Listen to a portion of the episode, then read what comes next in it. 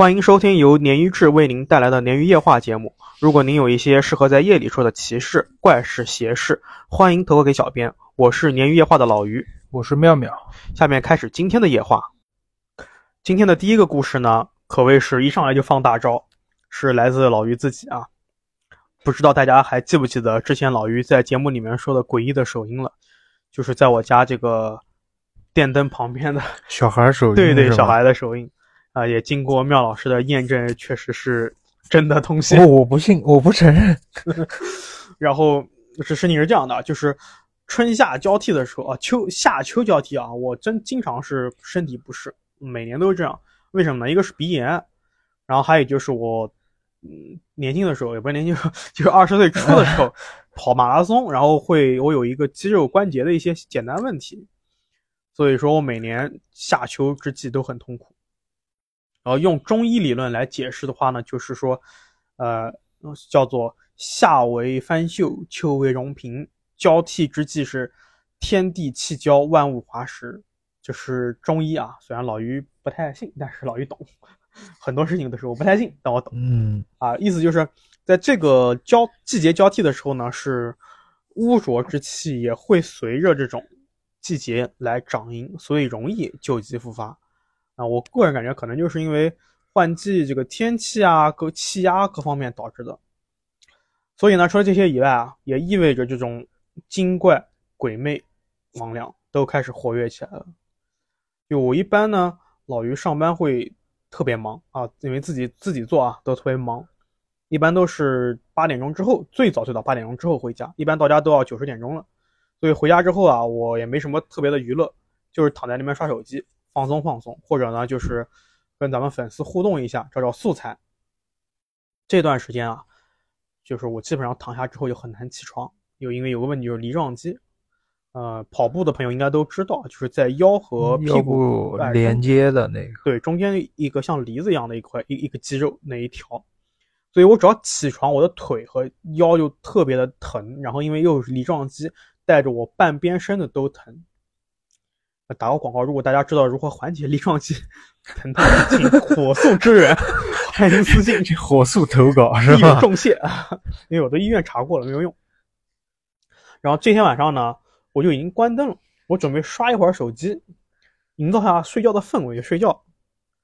我有一套非常有效的自我催催眠的这个入睡模式，就我只要操作之后，没一会儿就困意就上涌，就思维就飞走，然后就。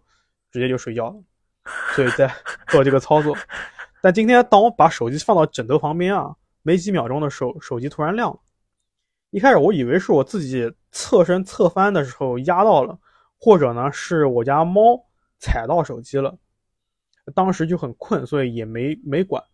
啊，过了一会儿又亮了，又而且它是不停的亮、暗、亮、暗。呃，我对光线比较敏感，所以我感我就第一反应就是拿起来看看手机是什么问题。我用的是苹果手机，然后屏手机上屏幕一切都正常。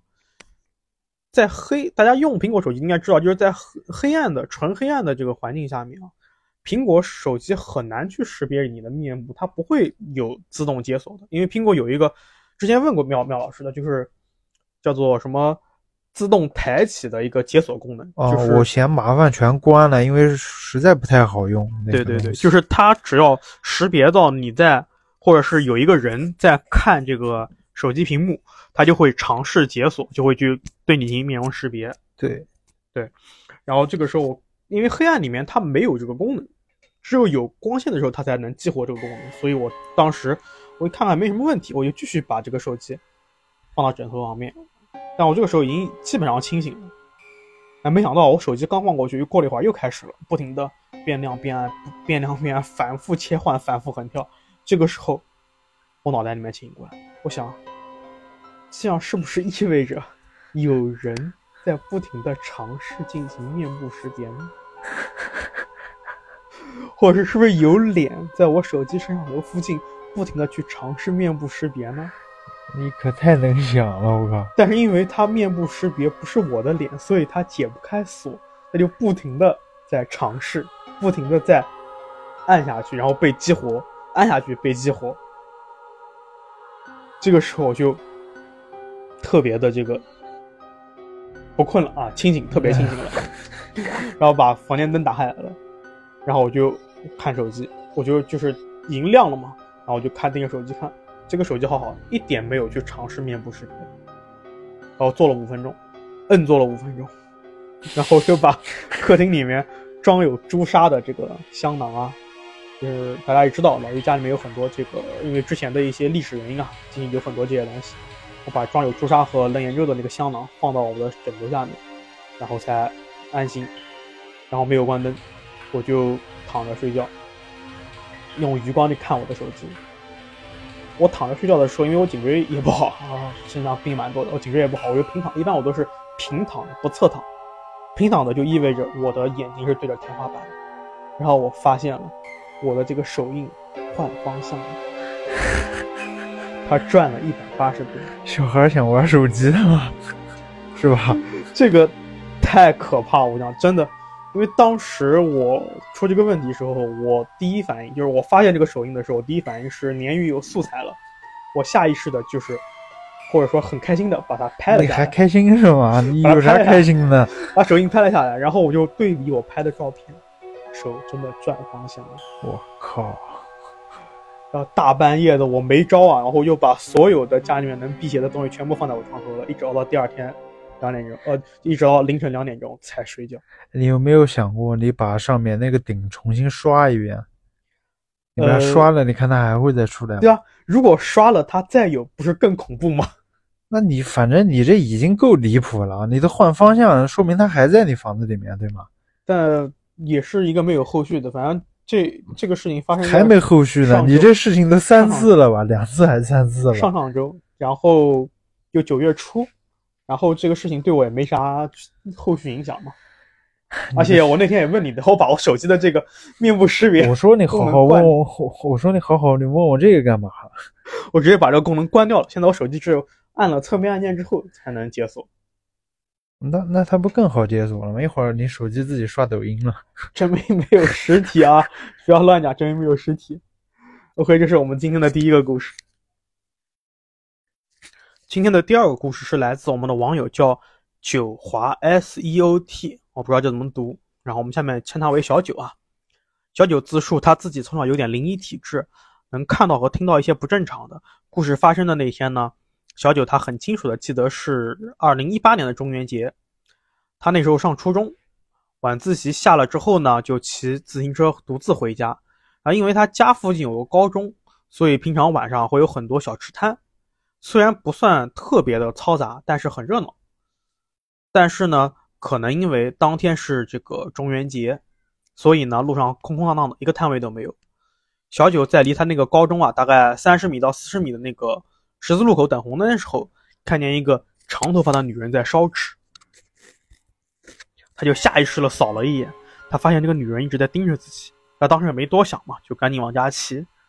他这个时候就感觉很奇怪，说这整条街一个小吃摊没有就算了，怎么一个人也没有啊？当然除了他和那个烧纸的女人除外啊，一个人都没有。就是按道道理说，对吧？这个小吃摊避讳今天是这个中元节啊，不出摊。但是这个高中下课的高中生也应该在路上三三两两的呀，对吧？难道高中今天放假了？然后他再看，感觉更不正常的。就今天不仅是没人，连平时停在路边的汽车和自行车都没有，完全就是一个空空旷旷的马路。他这个时候心里面已经开始发毛了，赶紧加快车速往家骑。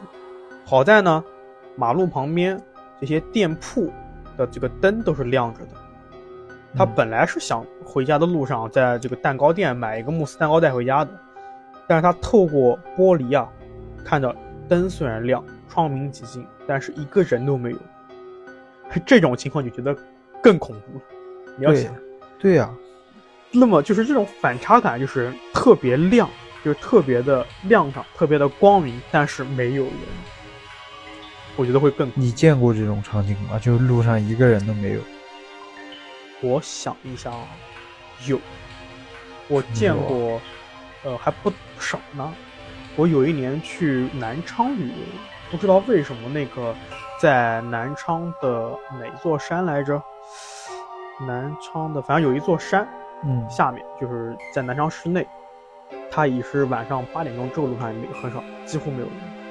嗯，还有新西兰，我去新西兰的时候，别说八点，六点一过，路上它那个小那个它是那种像社区的那种，但你这种其实你应你应该是因为是到陌生的环境，我觉得还好。你如果是熟悉的环境，再呃是这种就恐怖。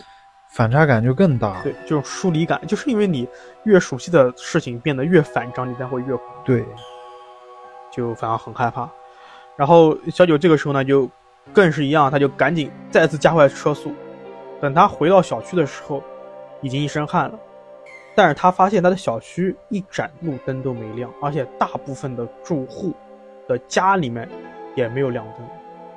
他说他们住的这个学区房啊，一般这个时候家里面肯定是会亮，会有很多的家都在亮灯，因为这个时候正好是学生下晚自习的点嘛。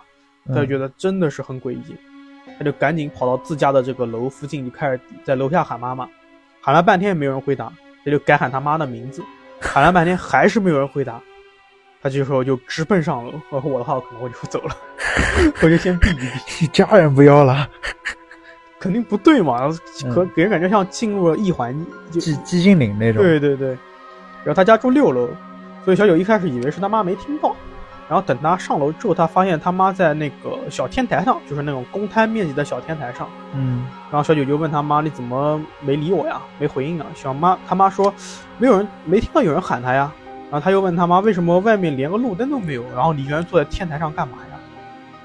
然后他妈就指着外面说：“有灯啊。”这个时候小九一看，哎，还真有灯，就灯都亮了。他这个时候他有点不知所措，他就心里面觉得特别的，又既恐惧又烦躁，他都不知道今天是到底怎么了。他说可能是中元节吧，是不是等明天所有的事情就能恢复了？就在他心里面很乱的时候，他就一边在乱乱想嘛，一边就走到卫生间去洗漱。这个时候他走到镜子面前，才发现镜子里面的脸不是他的脸，而是一张青色的长脸，头发也很长，就是那个十字路口烧女啊，这当天他就晚上就连夜就病倒了，床都下不了。后来他把这个情况，就是他妈就问他怎么情况啊，他就把所有的事情跟他妈说了。他妈就请了个大师，然后大师看完之后就跟他说啊，你是被一个喝药死的鬼缠上了，然后我要到山上给你做个法，然后说，就是他听这个，呃，这些知道这个事情的人跟他说嘛，说这个大师经常是上山给人做法，而且他身边的这些助理都是有有能力的一个人。然后他就跟大师说，除了这个以外啊，他从小能看到一些类似人形的一些黑影和白雾。啊、大师说这个情况呢，是因为你祖上有人信佛向善，所以呢，就是积了很多福报，才能有这个这个看到东西的这个这情况。还是好事儿。但是容易被鬼缠上。你看抓讲到老了，这能算福报吗？呃，所以叫小九平常一定要心平气和的放平心态的生活。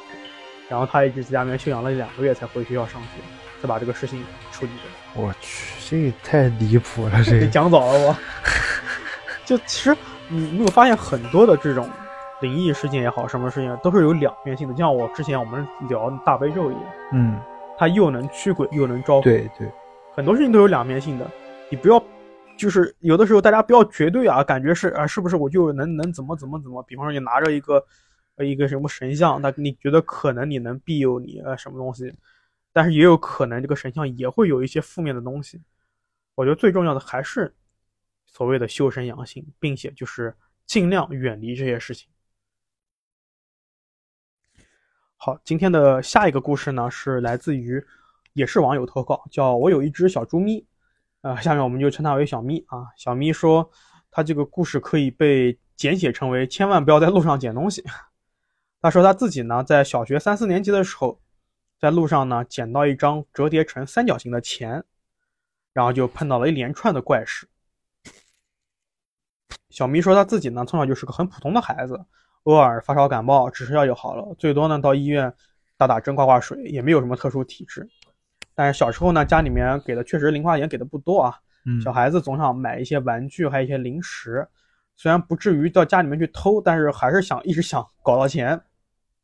嗯大概就是三四年级的时候，小咪呢，他在有一天在路边看到一张被折起来的一个三角形纸钞，他当时心里面砰砰直跳，看见四下无人，就赶紧过去把它捡了起来。哎，打开一看，乐坏了，也是一张被折起来的十元钱。嗯然后在这个纸钞里面还包着一张不知道是什么质地的红色石头，他就随手塞塞在口袋里面了。他说这个十元钱在当时可是一笔巨款，因为当时他们在学校小卖部啊吃一顿饭就是牛奶加面包，也只不过五五块钱，所以这个十块钱对他来说真的是很奢侈。嗯他当时拿到钱的时候呢，激都觉得自己激动的流汗了，所以他也没有想太多。但是他回想起来说，刚打开钱之后啊，感觉有一种被风穿过身体的感觉，脚下也有一凉。但是就是因为太激动了，没多想。拿到钱之后呢，小明说他整个下午也没好好听课，就在计划怎么利用这笔巨款，是买玩具啊，还买我我建我建议他先把那石头扔了。还是想还是请同学吃东西啊。然后他就是各种的这种想法都在脑袋里面不停的转，不停的转，下午都没怎么听课。然后呢，小咪生说，因为他没有想好怎么花这个钱，当时一分钱没花出去，嗯他就把这个钱呢夹在课本，然后把这个课本呢放在书包夹层里面最深处，然后就高高兴兴的回家了。一一夜没事儿，但第二天一大早，小咪就生病了。他说当时是感觉浑身酸痛，眼睛都睁不开，额头巨烫，但手脚呢却特别特别凉。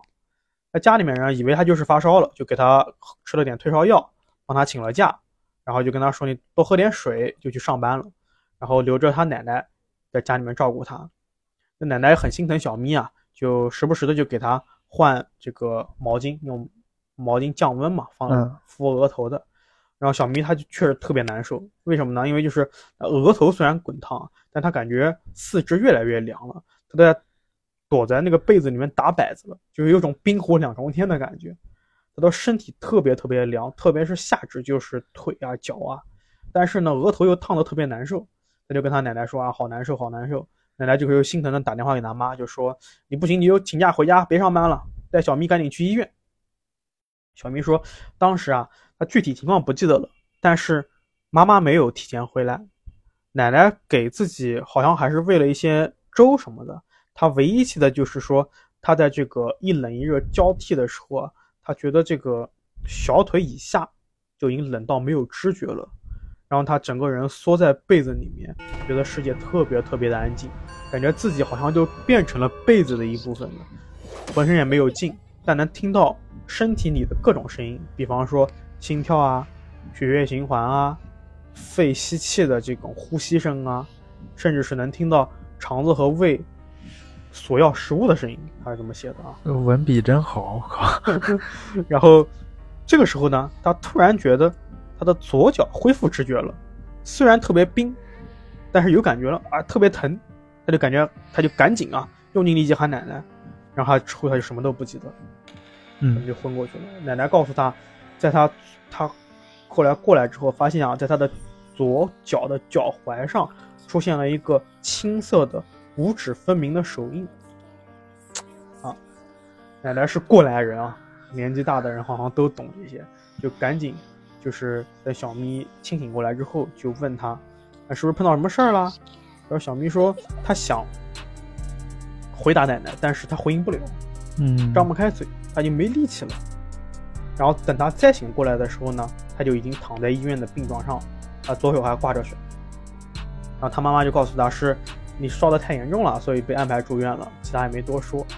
但是等他后来全部病好康复回家之后，跟他奶奶聊的时候啊，他奶奶就说，他当时看到这个情况，知道肯定不对，然后就去找，然后在他书包里面发现了这个十块钱。因为当时小咪把这个钱放到书里面，他又把它折回，就按照那个折痕啊，又把它折回三角形的样子放回在书里面了。所以嗯他奶奶发现这个钱有问题，要把它平铺开来，奶奶估计还发现不了，对对对，啊。奶奶说这种呃折成三角形的钱呢，一般来说是别人的买路钱、买命钱，就千万不要捡。就你实在是走投无路，你捡这个钱，你捡到之后要立刻把它花出去。然后多的他也没说。然后小咪还说，我还有一个，当时还有个红色石头啊，我揣在这个裤子口袋了。那奶奶说，那就没有找到了。啊，对，就这个红色石头反而是不了了之了。哦，所以你小时候有这种捡钱的这种情况吗？有，我最多一次捡了四百块，我去，然后没，然后因为我我去去去没没找到有人要，我就我就嗯我就花了。那那你花掉了就没事儿，对，那时候那时候好像全部花掉了吗？呃没有全部花掉，花了一部分。那时候应该是高中的时候吧，嗯也不小了，手头没钱，然后嗯当时反正和当时有个女朋友吧，嗯，然后也没钱，然后捡了四百块，我靠，高兴坏了，我靠，四百块是一一叠钱啊。一叠就是人家掉的嘛。哦，就我这个没有很。很诡异啊，我只是只是一个捡钱的经历。我我在我我在脑补是就是钱全部分散开来，没有分散，还挺整齐的，挺整齐，四百块。然后当时就还好你花掉了，好像去吃了个披萨，好像爽死了。还好你花掉了。是，我倒是没有捡过钱，但是我小学的时候正好是中国彩票最流行的时候，我捡过一张彩票，嗯，五块钱中了吗？中了，就是就是不知道为什么就下意识的，就那时候其实经常路上会有彩票，因为最早期的彩票它不是那种机打的那种那种软纸的彩票，哦那我就不知道，啊它是那种从小就是硬纸壳的彩票。哦，最早的，然后我捡到之后，就理论上来说，那时候到处都是丢的这种没用的彩票，然后我不知道为什么就把那张捡起，下意识的捡起了那张，然后下意识的认认真真看了，发现是五块钱，然后应该也花了我们这个倒没有发生什么事情。啊、所以我们也想问问各位网友和各位鱼友、各位听众、各位粉丝，你们有没有捡到钱没有花掉，或者是花掉了也生病的这种经历？要欢迎投稿啊！好，今天的下一个故事呢，也是我们的网友投稿，投稿的粉丝叫小王同学，我们下面就直接称为他为小王了啊。小王自述呢，他目前是在上大一，事情是高中时候发生的。高中时候呢，他们集体住校，他们一个宿舍有十六个人，啊，巨型宿舍，我靠，大通铺啊。通铺。啊，小王说，因为自己体质很敏感，而且女生容易阳气不足，他就体质又弱，他就会经常遇到一些怪事。他说他们住的这个宿舍啊很老旧了，住的是四楼，他五楼宿舍不知道为什么一直空着没人住，哎，还传闻说有过一些什么这种不好的事。，对及案件，就是自杀事件啊什么的。嗯那学校嘛，或多或少总会有一些这种所谓灵异事件啊、恐怖传说。小王也自己也没把这个事往心里面去，直到有一段时间，他开始非常的烦躁。晚上睡觉的时候呢，他那天晚上睡觉已经睡着了，又被惊醒，就是听到一阵窸窸窣窣的声音，感觉有什么东西顺着自己的脚往上爬，一直爬到了脖子。摸到他脖子的时候，这个东西就停住了。小王拼命的想喊，但是一点声音发不出来。就在这个时候，他耳边传来了一种由远及近的笑声，这种女人的尖锐笑声。我觉得这种环境下笑声是最吓人的，对，其他声音都还好，笑声是我都不敢想。持续了一两分钟之后，小王完全没办法动，他就感觉啊，这个被爬的这个身体啊开始发凉了，然后他就慢慢的睡过去，或者是晕过去了。他说第二天呢，他虽然很害怕，但是没有跟其他的室友说，但是让他想不到的就是说这个鬼压床这个事情，它只是个开始，他之后啊又不停的遇见同类的事。这是他投稿里面写的，因为他嗯投稿其实就是我跟你说，跟我私聊了三百多段文字的那个啊，我一直在给他总结，因为他写的很碎。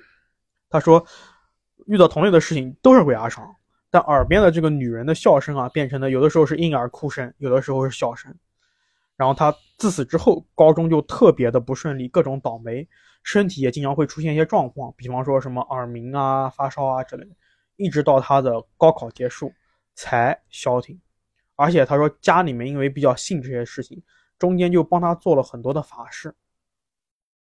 啊，之后呢，小王考高考完之后就去学校里面打听这个相关的事情。啊，反正各种传闻各种不断。比方说啊，他说他们这个宿舍五楼有一处的一个台阶，从一层到五层是断裂的，说因为有人被校园霸凌，所以血流到台阶上面了，小孩就裂了，啊，这可能有点有点 飘。嗯 然后他还说，呃，他们宿舍还有其他同学也发生过鬼压床事件，而且那个同学直接晕倒。然后高中暑假呢，小王就哦寒假，高中寒假啊，小王就放假回家了。他说家里面这边有个习俗，是在过年的某一天，屋子里面的灯要一直打开着，而且要全部都打开，寓意就是说在祭祖的时候引把这个祖先啊引路回家吃饭。呃，当天呢，他家里面的灯就一直开着，父母在屋外看电视，他自己就躺在床上刷手机。那刷着刷着呢，就出现了严重的耳鸣。当时他发现的时候，他自己已经动不了了，手机屏幕里的视频还在播放，但是他不确定，就是他确定啊，不是时间暂停了，而是自己动不了了，就是因为他这个视频还在放嘛。嗯，然后紧接着他就看见满屋子黑色鬼影。我靠，但是他说这个鬼影呢，不同于我们常见的人人形的鬼影。他说这些鬼影啊，都是有棱有角的，类似于那种立体几何的形态。但是他们呢，虽然是立体几何的形态，又有手有脚，有高有低，给人感觉就是突然出现在房间里面，并且镶嵌在空间里面。而且他们为了能留在这个空间，在这种空间的这种怎么讲，这种维度上啊，就是在挖了很多洞，帮自己稳定在这个洞里面。然后这个房间里面的这个立体几何的这个鬼影越来越多，离小王脸最近的不过二十厘米。他在想象，他一边想象这个门外的这个父母啊呼救，一边在尝试这个站起来，但发现根本也动不了，也叫不出声来，之后就晕倒。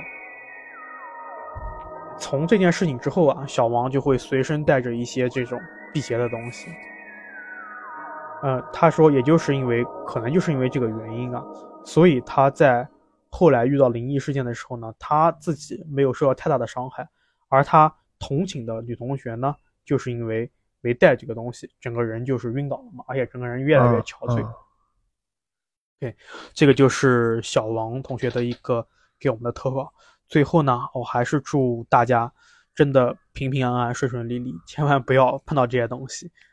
老于在老于跟妙老师在这个鲶鱼夜话里面说的这些奇怪的知识，我们希望大家永远用不到。用不到。